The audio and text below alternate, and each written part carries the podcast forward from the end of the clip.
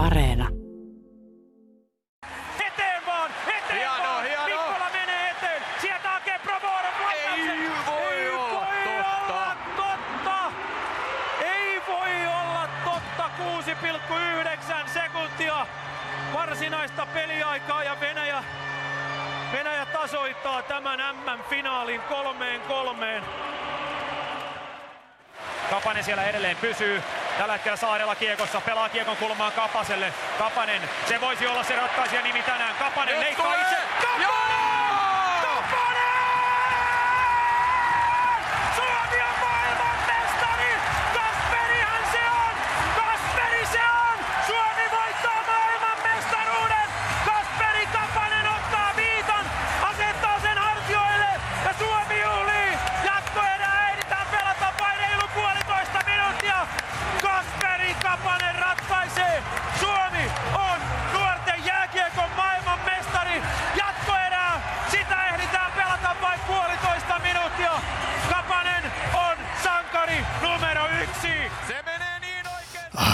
Kylmät väreet. Suomi-Venäjä nuorten MM-kisojen finaali Helsingissä tasan viisi vuotta sitten.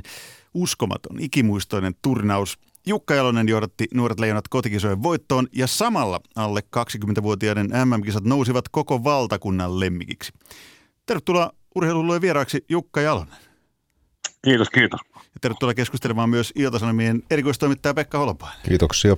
Jukka Jalonen, minkälaisia ajatuksia vilisi mielessä, kun kuuntelit nyt on 2016 finaalin selostusta? No kyllä, siinä hymy huulille. Huulet tuli vähän kylmiä väreitä, ei sitä voi kieltää, että palautuu muistot vahvasti mieleen. Oletko muuten katsonut ton pelin monta kertaa viiden viime vuoden aikana? En mä koko peliä ole katsonut, että pätkiä, pätkiä kylläkin, että semmoisia niin kuin, highlightteja tietenkin jonkun verran joskus ja sitten vähän pitempiäkin osia pelistä, mutta en koko peli. Noi 2016 kisat oli se tapahtuma, joka räjäytti ihan lopullisesti nuorten MM-kisojen suosion Suomessa. Sitä ennen se kuuluisa suuri yleisö ei ihan vielä ollut ainakaan kunnolla löytänyt tätä turnausta. Pekka Holopainen, sulla on toi historiaperspektiivi hallussa. Niin nuorten MM-kisat, varhaisimmat muistot niistä, mitä ne on? Öö, 81 muista hyvin ja silloin se luettiin lehdestä, kun Suomi sai hopeaa sen takia, että Ruotsi suli 6-3 johdosta 6-6. Kari Takko taisi silloin maalissa ja Ruotsin veskari teki lopussa niin, että hän Suomen oli tulos pitkä, niin hän meni kiekkoon vastaan ja sulki sen, mikä ei ollut kauhean älykäs. Jalosiukko olisi varmaan antanut pikku ripin siitä. Ja sitten Suomi otti aloitusvoiton ja teki maali ja sai hopeamitalin. Jukka Jalonen, mitkä on sun ekat muistot nuorten kisoista? Just aloin tuossa mietiskelemään sitä, niin ne, on, ne oli 80, mä en ihan tarkkaan nyt vuotta muista, mutta 87 mä muistan kyllä, kun Suomi voitti silloin, silloin tota mestaruuden, mestaruuden tsekeistä taisi olla Tsekkoslovakiassa siihen aikaan, mutta 80-luvun puolivälissä oli kotikisat, olisiko, olisiko 6-5 syntyneet pelannut silloin. Si- Siitä mä muistan jotain. Ja mä muistan kyllä 18-vuotiaiden kisat. Mä muistan, kun ei, se oli EM-kisat kylläkin, mutta vähän niin kuin samaan suuntaan. Niin Kyllä. 78, 78 mä olin katsoa se finaali. Se oli, se oli huikea, huikea ottelu kyllä. Ah, sä paikalla. Keskellä, Joo. keskellä, keskellä viikkoa Helsingin Uudensijoldin halli täynnä, täynnä väkeä. Sukupolvikokemus Suomessa. Mä sen verran Jukka tähän, kova, että tämä 85 kotikisat, niin tsekkasin pirutta, niin Suomen ykkösketju oli silloin Tikkanen, Keskinen, Mäkelä, siis Mikko. Just. Kertoo Ihan hieman mahtavaa. jääkiekkoa tunteville, kertoo jonkun verran ja Pojattako kolmeen päätyy 52 tehopistettä. Suomi hävisi yhden otteluturnauksessa Neuvostoliitolle 5-6 eikä saanut mitalia. Se, sen muistan vieläkin, se tuntui silloin katkeralta. Mutta hei, kuvaile, kuvaile Jukka Jalonen vielä. Sait siis paikalla 1978, kun Jari Kurri teki historiaa, suomalaista jääkiekkohistoriaa ja Suomi voitti EM-kultaa. Silloin pelattiin EM-kultaa, kun nuorten, nuorten kisoi alle 18-vuotiaille ei vielä globaalisti ollut. Niin kuvaile vähän sitä muistikuvia sieltä. Tämä jäi kiinnostaa. No joo, se oli kyllä mielenkiintoinen. Se oli tosiaan, mä muistan, että se oli keskellä viikkoa, olisiko tiistaipäivä tosiaan ollut se päivä. Ja tultiin, muistaakseni kolmen kaverin kanssa, tultiin Riihimäeltä junalla, junalla kattoon peliä. Ja tota, se kävi vielä silleen, siinä kävi, että, että tosiaan tupa oli täynnä ja sitten Suomi oli häviöllä ihan pelin lopussa, lopussa maalilla ja sitten se rupesi porukkaa vähän lähteä jo niin kuin pois. Mutta Suomi, otti- Suomi otti veskari, veskarin, tota, otti veskarin pois ja teki kuudella miehellä tasoitusmaaliin ja sitten rupesi taas tulee porukkaa takaisin halliin. Ja Juha- sit Juha Huikari. jatko- jatko- Juha Joo, Huikari kyllä, oli se. kyllä. Niin, niin oli muuten, tuli, tuli suoraan tuolta aitiosta. Ja, ja sitten, tota, sitten Kurri Jari teki jatkoajalla sinne samaa, mä olin, mä olin päädyssä katsomassa sitä ja sinne samaan päätyyn, missä me oltiin, niin se oli aika, aika huikea. En mä montaa siis peliä muista kyllä niin kuin vuosien takaa, mutta siitä, on jäänyt kyllä tosi, tosi hyvät fiilikset päällä. Mitä jos joku olisi sanonut Jukka Jalonen sulle silloin nuorten EM-finaali Suomelle kultaa Jari Kuri ratkaisijana vuonna 1978, että siitä kun mennään eteenpäin vuoteen 2016, niin Helsingissä on uusi areena. Nuorten MM-kisoista on tullut valtava kansanjoukkojen lemmikkiturnaus ja sä johdatat nuoret leijonat kultaa. No joo, se ei ollut ihan, ihan ensimmäisenä mielessä. Mä olin tosiaan silloin, mä olin, mä aloin miettiä mikä ikäinen, mä olin 15 silloin, 15 silloin kun tota, turnaus pelattiin, että ei silloin ihan todellakaan ollut, ollut tuommoisia ajatuksia. Taikka joku, miten Kurri, Kurri, Kurri Jari ja munkin polut kuitenkin kohtasit jossain vaiheessa. Jari oli silloin tosiaan siinä joukkueessa roolissa ja sitten NHL ja sitten tuossa maajoukkueessa tehtiin monta vuotta yhteistyötä. Niin tämä, kuitenkin tämä lätkämaailma on loppujen lopuksi kohtuullisen pieni. Niin varmaan Jukka, siis tämä Neuvostoliiton voittaminen 78, niin ei ainoastaan se, että se finaali, sen finaalin Suomi voitti, vaan kenet ne voitti. Se oli siinä se yhteisöjuttu. Arvioisin Kyllä, kyllä. näin. Joo. Joo, kyllä. Nythän nuorten kisa pelataan tällä kertaa siis Kanadan Edmontonissa ensi yönä. Sitten herätyskellot soimaan Suomi kohtaa USA, ne voitolla selviytyy kisojen finaaliin. Tänään urheiluhulluissa siis puhutaan muun muassa siitä, että mikä tekee näistä nuorten kisoista niin erityislaatuisen. Niin tätä asiaa mietin, niin tuli mieleen että vertaus, että tämä on vähän niin kuin rippikoulu tai rippileiri tai joku muu vastaava tämmöinen viimeinen rituaali ennen sitä aikuisien ammattilaisuraa. Jukka, onko nuorten kisat lätkän rippikoulu?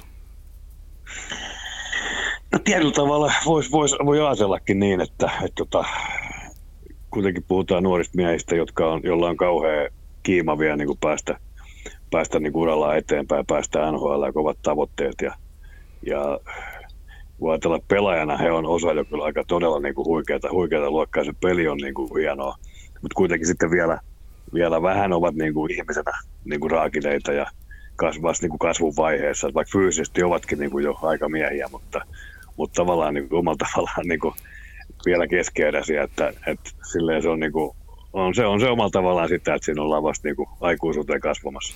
Mulla on tähän Jukka sellainen kysymys, kun kaksi vuotta ennen sinua, niin Kiven Karri johti joukot Malmössä ja silloinkin muuten jatkoajalla ja silloinkin raitipuolen pelaaja teki voittomaalin, Totta, eli Rasmus kyllä. Ristolainen. Ja Karri Kivi oli tässä samassa yleisradiossa, mutta se oli Yle puheella silloin, oli haastattelussa mestaruuden jälkeen, pitkä tunni haastattelu ja Karilta kysyttiin, että, että mikä on se valtava ero, niin kun, kun sä kohtelet näitä nuoria poikia tai sitten näitä karvasia aikuisia pelaajia Ässissä, missä hän oli voittanut se edellisen mestaruutensa, niin Karri ei suoraan sanoen vaikuttanut ymmärtävän oikein kysymystä, että, että hän niin kuin vastasi jotenkin näin, että, että miten hän muka kohtelisi toisia ammattilaispelaajia näin ja toisia näin. Oletko samaa mieltä siitä, että tämä U20-joukkue kaikella kunnialla, se on ihan eri maailma kuin 80-luvulla. Se kootaan nykyään käytännössä ammattilaispelaajista, joilla on hurjan kovat tavoitteet ja joista parhaat ovat jo ihan aikuishuippuja, kuten sun joukkueen Aho, Laine, Rantanen esimerkiksi.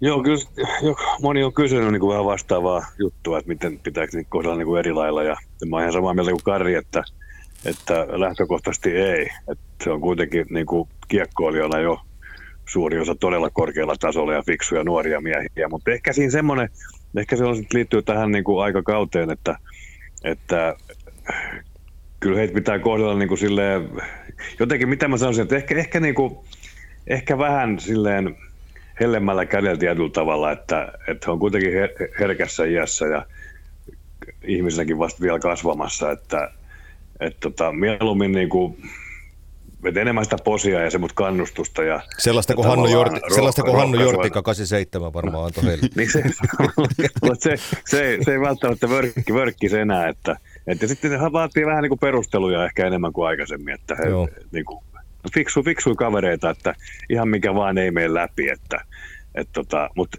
todella hieno heitä valmentaa, että silleen niin kuin iso, todellakaan iso ero ei ole niin valmentaisi aikuisia, aikuisia miehiä, että hyvin, hyvin marginaalisia eroja on. Että ehkä ne enemmän liittyy niin yksilöihin ja niin heidän välisiin eroihin. Yksi mikä on iso ero, jonka, jonka huomaa, kun puhuu lähestulkoon ihan kenen tahansa kanssa, jotka nuorten MM-kisoja nykyään Suomessakin seuraa, niitä on muuten paljon ja koko ajan kasvava joukko. Just teidän 2016 mestaruuden siivittämänä, se joukko vaan kasvaa vuosi vuodelta. Toki riippuu siitä, että mihin aikaan, kellonaikaan pelit nyt sitten tulee. Mutta Jukka Jalonen, mikä tekee tuosta turnauksesta, siitä nuorten MM-turnauksesta, alle parikymppisten kisoista, niin siitä niin poikkeuksellisen hienon, että ihan ne, jotka seuraa jääkiekkoa silloin ja tällöin tosi harvoin, niin nekin huomaa, että hei, tässä on jotain, jotain ihan, ihan toisenlaista taikaa. Siinä on jotenkin semmoista alkukantaista niin kuin pelaamisen iloa ja pelaamisen riemua ja sitä yhteenkuuluvuuden tunnetta ja semmoista. Ja sitten siinä on mä en tiedä vaikuttaako se siihen, mutta faktahan on sekin kyllä, että osa, osa noista pelaajista pelaa viimeistä kertaa leijona paidassa, että valitettavasti, että kaikista ei tuo aamaan on pelaajia, kuitenkin vaikka on hyviä pelaajia, että, että semmoista viimeistä kertaa kimpassa painetaan menee ja kuitenkin kaikilla on kovat tavoitteet ja, ja jotenkin se semmoinen peliilo näkyy sitten. Totta kai näkyy sitten on semmoista, ehkä se pelaaminen on myös sitten semmoista ja se oleminen vähän ennalta arvaamatontakin, että, että ne tavallaan ne vaihtelut siellä pelin siellä voi olla aika suuriakin tavallaan liittyen siihen just siihen mielialaan ja fiilikseen, että, että he kokee tietyt tilanteet ehkä vähän voimakkaammin kuin, kuin esimerkiksi aikuiset miehet, että he on niin kuin tavallaan tottunut jo siihen, että voi tapahtua mitä vaan ja nuorilla sitten se toiminta on vähän arvaamattomampaa, että hyvässä ja pahassa, että että tota, sitähän on hieno katsoa, jos kun ei tiedä, mitä seurausvaihdossa tapahtuu. Että. Semmoinen kysymys täytyy esittää tähän, kun mä katsoin 98 mestarijoukkueen, ja silloinkin se ratkaisi jatkoajalla areenassa. Niin sitten oli kyllä leftipuolinen pelaaja kyseessä. Hän teki sen kyllä, mutta, mutta, teki sen housuilla, mutta lefti mailalla pelaa, pelasi Niklas Hagman, niin ää, siitä 98 joukkueesta toi, vähän toistakymmentä pelaajaa teki erittäin hienon jääkiekkouran. Ei, ei läheskään kaikki NHL, mutta kuitenkin erittäin merkittävä ammattilaisuran. 2014 vuosikerta ja tämä sun vuosikerta niin ovat vähintään samalla tiellä – niin näetkö sä, että tuommoinen 11-12 pelaajaa tuommoisesta rosterista, jos tekee, voi sanoa, todella hienon urheiluuran jääkiekko parissa, niin se on semmoinen prosentti, mistä voi olla niin kuin jo, mihin voi olla tyytyväinen. No joo, mä en tarkkaan ole ajatellut, mutta se varmaan on, että, että semmoinen noin puolet siitä joukkueesta, niin jos heistä tulee tosiaan viimeisen päälle ja ammattilaisia, se on, kova, se on kova juttu ja hyvä prosentti. Ja ja tietenkin se, että, että noin monesta on näissäkin joukkueista, näistä joukkueista tullut, niin, niin sen se vaatii, että voitetaan se mestaruus. Että jos siellä on kolmasosa vaan, niin se ei ole niin kuin sattumaa, sit, jos ei pärjätä. Että kyllä se kuitenkin lähtee se voittaminen ensisijaisesti niin pelaajista ja niin kuin pelaajista yksilöinä. Ja sitten siihen tulee vasta se yhdessä, yhdessä tekeminen ja se valmentaminen ja muut asiat. Joo, useina niinä vuosina, kun Suomi ei ole menestynyt, ja ainahan se on pienestä kiinni, ja silloin yleensä tarkoittaa sitä, että lähtö tulee puolivälierissä, niin on ollut sellainen tendenssi, että se joukkue ikään kuin halkee keskeltä kahtia, eli ne tasoerot vaan kasvaa liian suuriksi niiden kärkiketjujen jälkeen, mikä on tietenkin sitten tuhoisaa tuommoisessa turnauksessa, missä todennäköisesti neljällä viidellä muulla maalla on sillä kertaa parempi vuosikerta jälkeellä. Onko samaa mieltä siitä?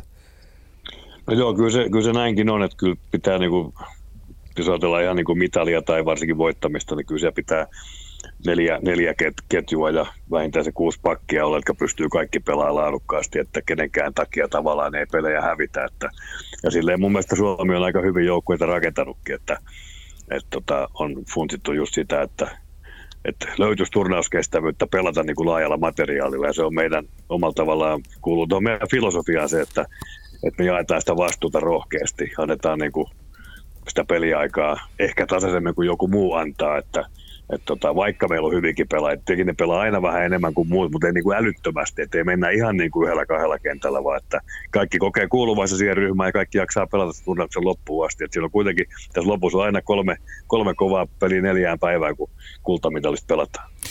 Tuossa turnauksessa ja näissä nuorten mm joukkueissa nuoret on niitä, minkä kaikki näkee, räiskyviä, huolettomia, raikkaita, ennakkoluulottomia, mutta se yksi puoli mikä aina välillä nousee esiin, että on lätkän riparin, niin kuin me tässä todettiin, rippileirin tai rippikoulun, niin sen MM-joukkueen opettajien, tai pitäisikö sanoa isosten, eli valmentajan rooli ei ole kauhean kadehdittava. Jukka Jalonen, sulla on käynyt enemmän kuin hyvin.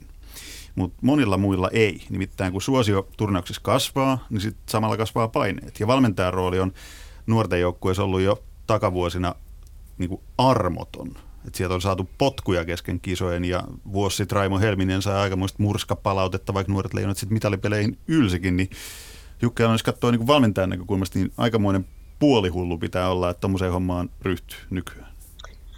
No joo, on se omalla tavallaan vähän niin kuin masokisti homma, ei sitä, ei sitä mihinkä pääse, mutta toisaalta on siellä niin paljon hienojakin juttuja, että pääsee kuitenkin parhaiten suomalaisten kanssa, nuorten kanssa tekee yhdessä, yhdessä hommia rakkaan lajin parissa ja sitten vielä vastuussa maailmanluokkaa ja ja kyllähän tietenkin siinä valmentamisessa auttaa sit se, se, tiimi, tiimi, se valmennustiimi ja se koko johtoryhmä, että itsellä on ainakin ollut kyllä hyvä, hyvä onni siinä mielessä, on päässyt semmoisiin tiimeihin mukaan ja päässyt valitsemaan semmoisia henkilöitä sinne, jotka niinku saadaan niinku tavallaan puhaltaa yhteen hiileen ja silloin siellä ei sitä tule päävalmentajana koettua kuitenkaan niin voimakkaan sitä painetta, että se henki löytyy niin kuin meikäläiseen päävalmentajana. Vaikka tietenkin niin se on, mutta sieltä tulee niin vahvaa tukea siitä lähi, lähiympäristöstä, että siinä on paljon helpompi operoida ja se varmaan auttaa sitä valmentamista, valmentamista ja johtamistakin.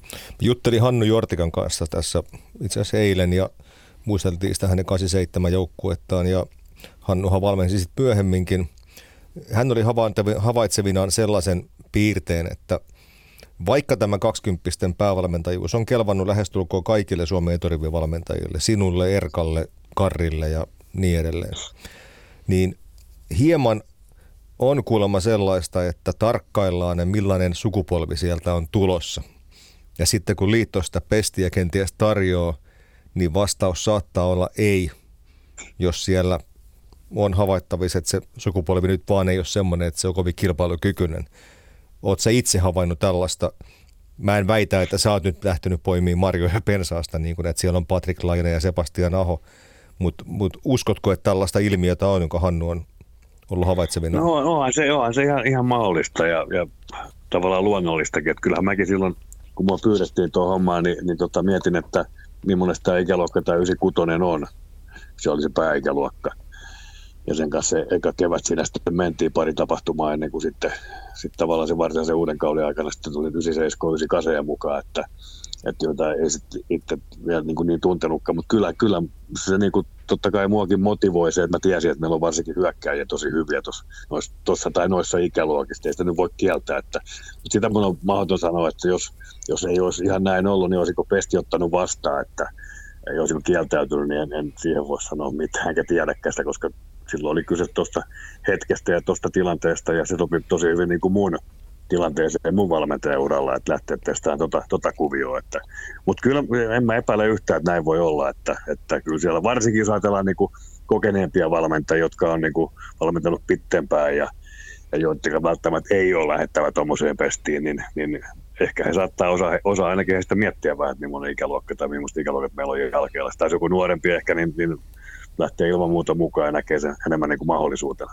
Yksi asia, mistä puhutaan näin aikuisten MM-kisojen aikaan tai sitä ennen itse asiassa on se, että ketkä pelaajat saadaan kisoihin, kuka kieltäytyy, kuka ei kieltäydy. Ainakaan nuorten kisoissa, jos Pekka Holopainen kanssa kun studioon marssittiin, niin mietittiin tänne kävellessä, että nuorten kisoissa kieltäytymisiä ei tule koskaan. Kaikki parhaat tulee paikalle pyytämättäkin. No Teppo Nummisen niin sanottu silmätulehdus 87. Sen takia mä Hannulle soitinkin, hän sitä muisteli ja arveltiin, hän arveli, että se oli vähän tämmöinen silmätulehdus lainausmerkeisin niin sanotusti, että seurajohto eli päävalmentaja Rauno Korpi olisi ollut tämän asian takana, että Teppo ei sinne kisoihin tullut. Mutta poikkeus vahvistaa säännön. Jukka Jalonen, no. onko näin, että kun nuorten kisat on, niin päävalmentajat ei tarvitse koskaan olla huolissaan siitä, että kuka siihen joukkueeseen nyt saadaankaan, vaan kaikki tulee.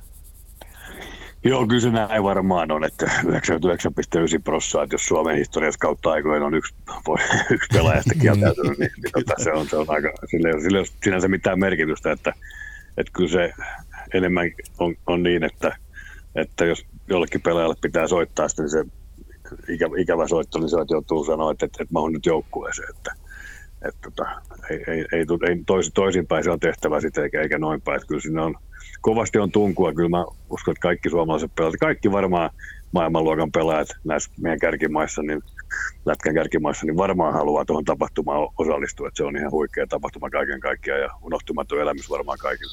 Niin tämä on nykyään myös merkitykseltään nuorille pelaajille heidän NHL-haaveidensa kannalta ratkaisevampi kuin aikanaan. Mun on pakko kertoa vielä yksi historiajuttu, koska se on Kerro- niin hyvä, kerro että se, sitä ei voi olla kertomatta. Niin vuonna 82 Suomen 20 otti ekan mitalinsa Pohjois-Amerikassa pelatuissa pronssimitalin ja joukkueessa pelasi silloin muun muassa Kari Takko ja Raimo Summanen. Joukkue palaa sitten Suomeen ja Kari Takko pummaa jostakin muutaman markan. Hän menee Helsingin jäähallin kolikkoautomaattiin ja soittaa Poriin kuullakseen, että tyttöystävä on synnyttänyt heille esikoislapsen, joka sitten pelasi myös nuorten MM-kil- MM-kilpailuissa jääkiekkoa. Ää, Ja sitten Raimo Summanen on siinä ensimmäisenä onnittelijana ja hän on käytännössä ulkojääpelaaja, koska Jyväskylään valmistui jäähalli vasta kyseisenä vuonna. Niin kun tämän asian selittäisi näille tämän vuosikerran pelaajille, niin nehän luulisi, että tämä on jotakin parodiaa. Eihän ne, Joo. niin.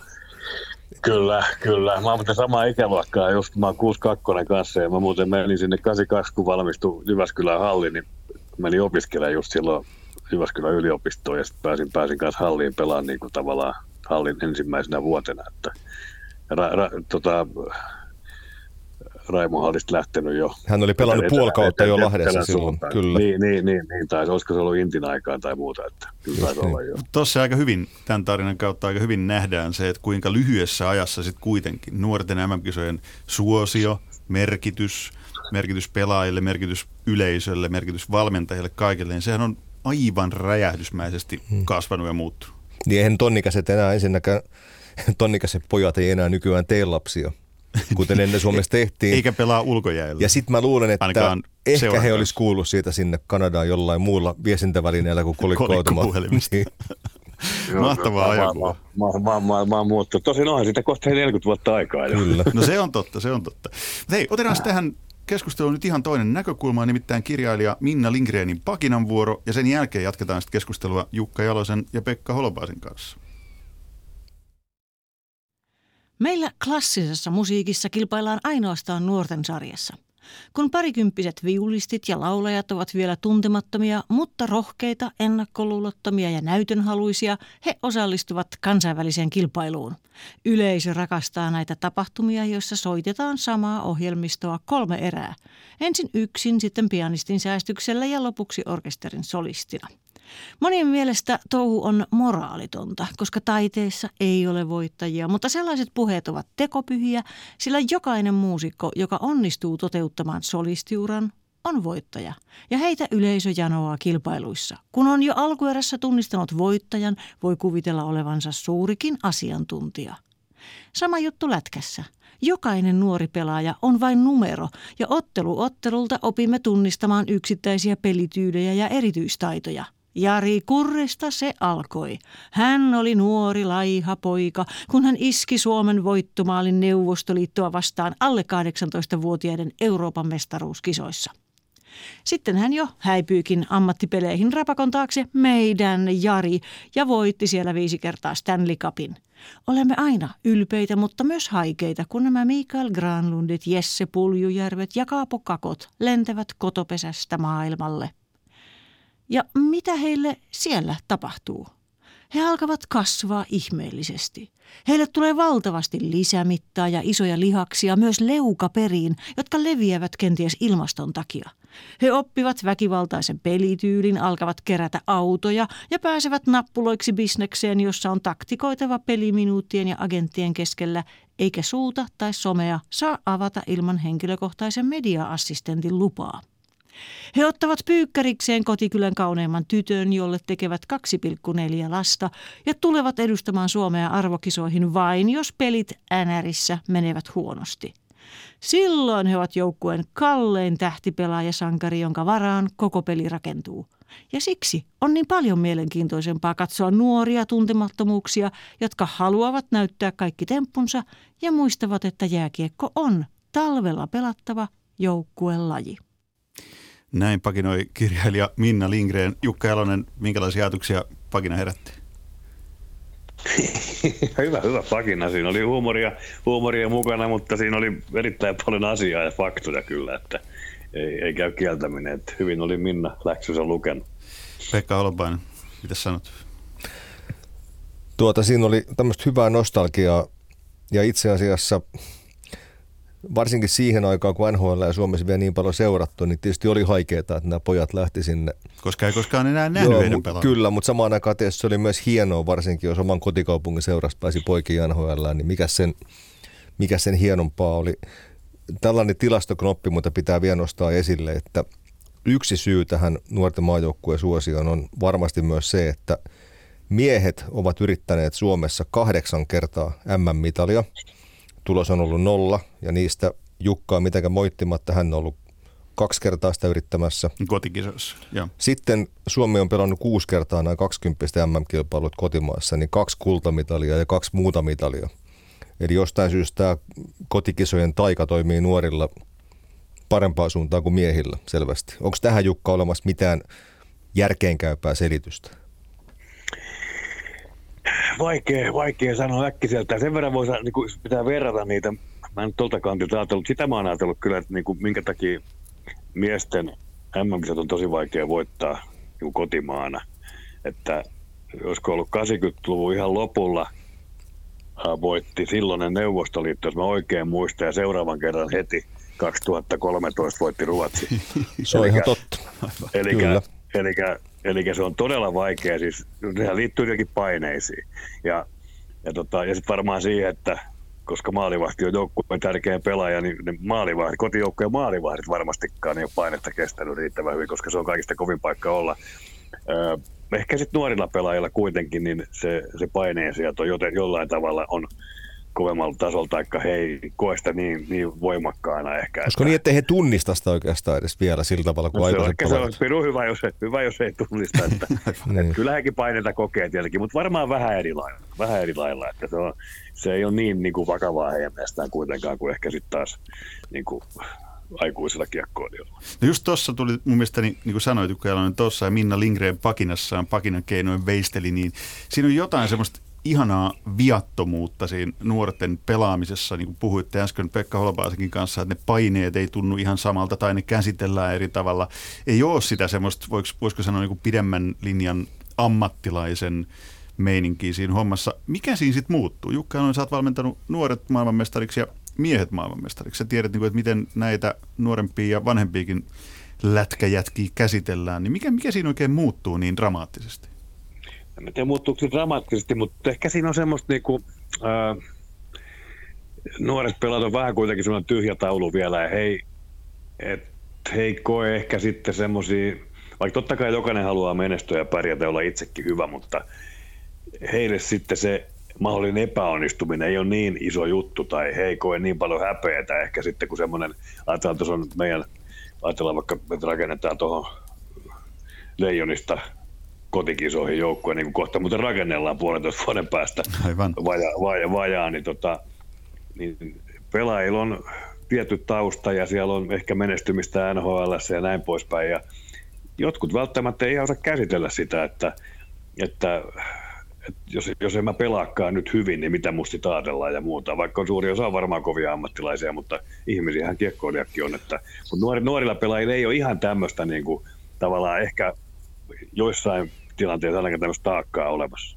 Mä keskustelin tästä silloin, kun te voititte mestaruuden ikuisuus sitten 2019, kyllä, kesken kisoja Janne Niinimaan kanssa, joka pelasi tosi monet MM-kilpailut. Ja hän nimenomaan sanoi tätä, että nuori pelaaja ei tajua ottaa siitä leijonapaidasta semmoista henkistä taakkaa, minkä aikuinen pelaaja valitettavasti usein tajuaa ottaa, koska me suomalaiset suhtaudutaan tähän – varsinkin tähän aikuisen tapahtumaan niin vakavasti. Eli no, nämä, nuoret, nämä nuoret tavallaan saa epäonnistuakin ja ajatellaan nyt vaikka teidän turnaus 2016. Öö, saat siinä tilanteessa, että joudut vaihtaa ykkösveskariin kesken turnauksen, mikä ei koskaan ole hyvä merkki. Sen jälkeen öö, matseista tulee maalintekokilpailuja, mikä ei ole ihan tyypillistä Jukka Jalosen joukkueelle. Ja te olette puoliväli edes Kanadaa vastaan niin sanotusti pissassa, kaksi maalia tappiolla ja näin – mistä asemasta Kanada harvo, harvo häviää pelejä. Että tavallaan aika syvältä tekin se kaivoitte, mutta vaikka te olisitte hävinnyt sen puolivälierän, niin ei kukaan teitä köliali olisi vedellyt silti. No, tämä on varmaan yksi semmoinen, semmoinen tekijä siellä taustalla, että, että siis suuri yleisökään ei viitsi tuomita nuoria miehiä, koska he ovat vasta niin kuin uransa alkutaipaleella eikä ole mitään vielä saavuttanut sinänsä. Että, kun puhutaan aikuista miehistä ja osa on miljonäärejä, niin niin heitä on vähän kivempi sitten lyödä kyllä vasemmalta. ja, liput, ja, liput on kalli, ja liput on kymmenen niin. kertaa kalliimpia kuin nuorten kisoihin. Niin, se, no sekin, sekin, sekin vielä. Tuo oli hauskaa, toi, kun puhutte paineesta, niin tuli mieleen Kaapo Kähkönen, joka oli sitten loppujen lopuksi Jukka sun ykkösmaalivahtis kisojen lopulla 2016, kun mestaruuden voitettiin, niin Kaapo Kähkönen kertoi Ylen haastattelussa Yle puheen puolella, että ennen kisoja niin hän ei edes odottanut, että siellä olisi halli mitenkään erityisen täynnä. Ja ajatteli, että, no, että nämä nyt on nuorten kisat ja kun ei ollut totuttu siihen, että ne oli vielä niin kauhean ilmiö, niin se varmaan kertoo aika hyvin, että sitten Kähkönen hyppää kesken kisojen ykkösveskarin paikaksi ja torjuu teidät vie sitten kultaan. Että toi paineettomuus niin kuin ihaltavaa se on. Miten siitä saisi pienen siivun säästettyä tai siirrettyä vaikka miesten MM-kisoihin? Siitä kaikesta riemusta, mitä me ollaan nuorten MM-kisojen kohdalta nyt puhuttu. Onko siihen Jukka mitään vastausta? No siis kokonaisuutena varmaan aika vaikea, vaikea siihen vastata, mutta totta kai me pyritään, niin kuin esimerkiksi viime kisoissa 2019 me saatiin niin kuin omaa joukkueeseen semmoinen hyvä spiritti ja meininki. Ja, ja tavallaan semmoinen tunne, tunneryhmään, että, että ei koeta, niin kuin, ei oteta liikaa niin kuin paineita, että nautitaan hommasta ja pelataan vaan. Ja semmoiseen tilaan sitä pitäisi päästä ja pitää päästä silloin, kun haluaa voittaa. Että, että jos siellä liikaa miettii lopputulosta ja, ja analysoi ylipäätään muutenkin liikaa, niin silloin se tekeminen on hidasta ja väkinäistä ja siellä on liikaa pelkoa puserossa. Että, että ei se, siis se, se, on vaativampaa tavallaan saada aikuisten joukkue semmoiseen, semmoiseen flow-tilaan kuin nuoret, että, että tota, ja totta kai vastuskin on pikkusen kovempi ehkä laajemmalla rintamalla, mutta ennen kaikkea nimenomaan se, se henkinen tila, niin sen, sen saaminen niin kuin ihan sinne maksimaaliseen, maksimaaliselle tasolle, niin se on tosi, tosi haastavaa kyllä miesten kanssa. Sellainen pitää kysyä, kun se 3-3 siinä finaalissa 2016 tuli vain seitsemän sekkaa ennen loppua. Ja siis se, mikä kuultiin tämän lähetyksen Mikä kuultiin lähetyksen alussa Niki Ivoselan selostamana. Ja se ei nyt kuitenkaan sitten, vaikka peli kestää 60 minuuttia, niin sellainen maali ottaa vähän enemmän päähän kuin vaikka neljä minuuttia ennen loppuun tuleva maali, niin – Muistaaksä miten hyvin sen, sen tota, tauon, sen kolmannen erän ja jatkoajan välillä, eli millainen fiilis siinä oli ja miten ne nuoret reagoi siihen tapahtuneeseen. Ja mulla on tämmöinen kertomus, toi Vellu Ketolla sanoi, kun hän oli mielestään hermostunut ja siis joukkueen johtajana Kyllä, mitä hänen ikäinen mies ei hänen mielestään saisi olla, niin tota, Patrick Laine olisi sanonut Vellulle siinä tauolle, että älä nyt pappaa ton näköinen, että mä menen tonne ja laitan kaapikohta, niin rauhoitu. No se ei ollut Patrick sitten, se oli toinen pelaaja, mutta kuitenkin. Mitä sä muistat siitä? No siis on hyvä, hyvä kysymys. Pate on voinut hyvinkin sanoa Vellulle noin, mutta, että, mutta siinähän kato, meillä oli silleen, me oltiin silleen valmistauduttu hyvin, hyvin niin kuin vaikeisiin tilanteisiin. Meillä oli semmoinen huoneen, tai oikeastaan se oli ihan hieno taulu, iso taulu, menestyksen portaat, ja siellä oli kuusi eri porrasta, ja yksi porras oli sitten sietäminen. Eli että me etukäteen oltiin valmistautunut. Voittaminen vaatii, että me siedetään vaikeita hetkiä. Ja yleensä mä en siinä niin kuin käy joukkueen kanssa mitään heti, heti kun tullaan jäältä, niin mitään palaveria pidä, mutta että nyt, nyt meni siihen taulun viereen, mikä meidän kopis oli ja jätkät istu paikalle ja vaan siinä, että toi kohta neljä tuossa toi sietäminen nyt on muuten aika vaikea hetki, että kaikki muuten vähän vituttaa tällä hetkellä, että oltiin aika lähellä mestaruutta. Tikkari vietiin suusta, että, mutta nyt toi kohta ykkönen tuossa, poras ykkönen on, mutta että eletään, elä hetkessä, hetkessä eläminen, että pitäisikö me päästä tähän hetkeen ja unohtaa tuo äskeinen hetki. Eli otetaan pari kertaa syvää henkeä ja tullaan tähän hetkeen takaisin ja mennään kohta parketille ja hoidetaan homma kotiin. Että tavallaan se auttoi meitä varmaan vähän niin kuin nollaamaan sen tilanteen, että ei jääty yhtään jauhaa sitä maalia, mikä tuli, tuli vaan me päästiin, päästiin niin kuin paremmin siihen moodiin, mitä me tarvittiin seuraavassa vaihdossa siinä seuraavassa erässä. Että, että tota, semmoinen tuli mieleen, mitä me siinä, mikä oli vähän epänormaali juttu, mutta, mutta mä uskon, että se vähän meitä auttoi niin kuin tavallaan. Sitä voi tietää, miten paljon se auttoi, mutta että mutta ainakin itselle tuli semmoinen fiilinki, ja mitä pelaajien kanssa on jälkeenpäin puhunut, niin, niin kyllä sekin niin kuin tavallaan, että hoho, ja näin se muuten onkin, että siinä helposti jää märehtiin sitä, mitä äsken tapahtui, varsinkin negatiivisen mielessä. Ai ai, hienot muistot mieleen kaikille nuorten MM-kisoja 2016 seuranneille, ja niitä tosiaan, niitä seuraajia oli paljon. Jukka, on tähän loppuun, mua kiinnostaa kääntää katseet, kun sanoit, sanoit äsken, että eletään hetkessä, ja nyt eletään hetkessä ja mietitään tätä parhaillaan käynnissä olevaa MM-turnausta, nuorten jääkiekon alle 20-vuotiaiden MM-turnausta, niin sä oot varmaan seurannut tietysti, tietysti nuorten leonia otteita, niin, niin miltä se on näyttänyt? Mitä voimme heiltä odottaa vielä?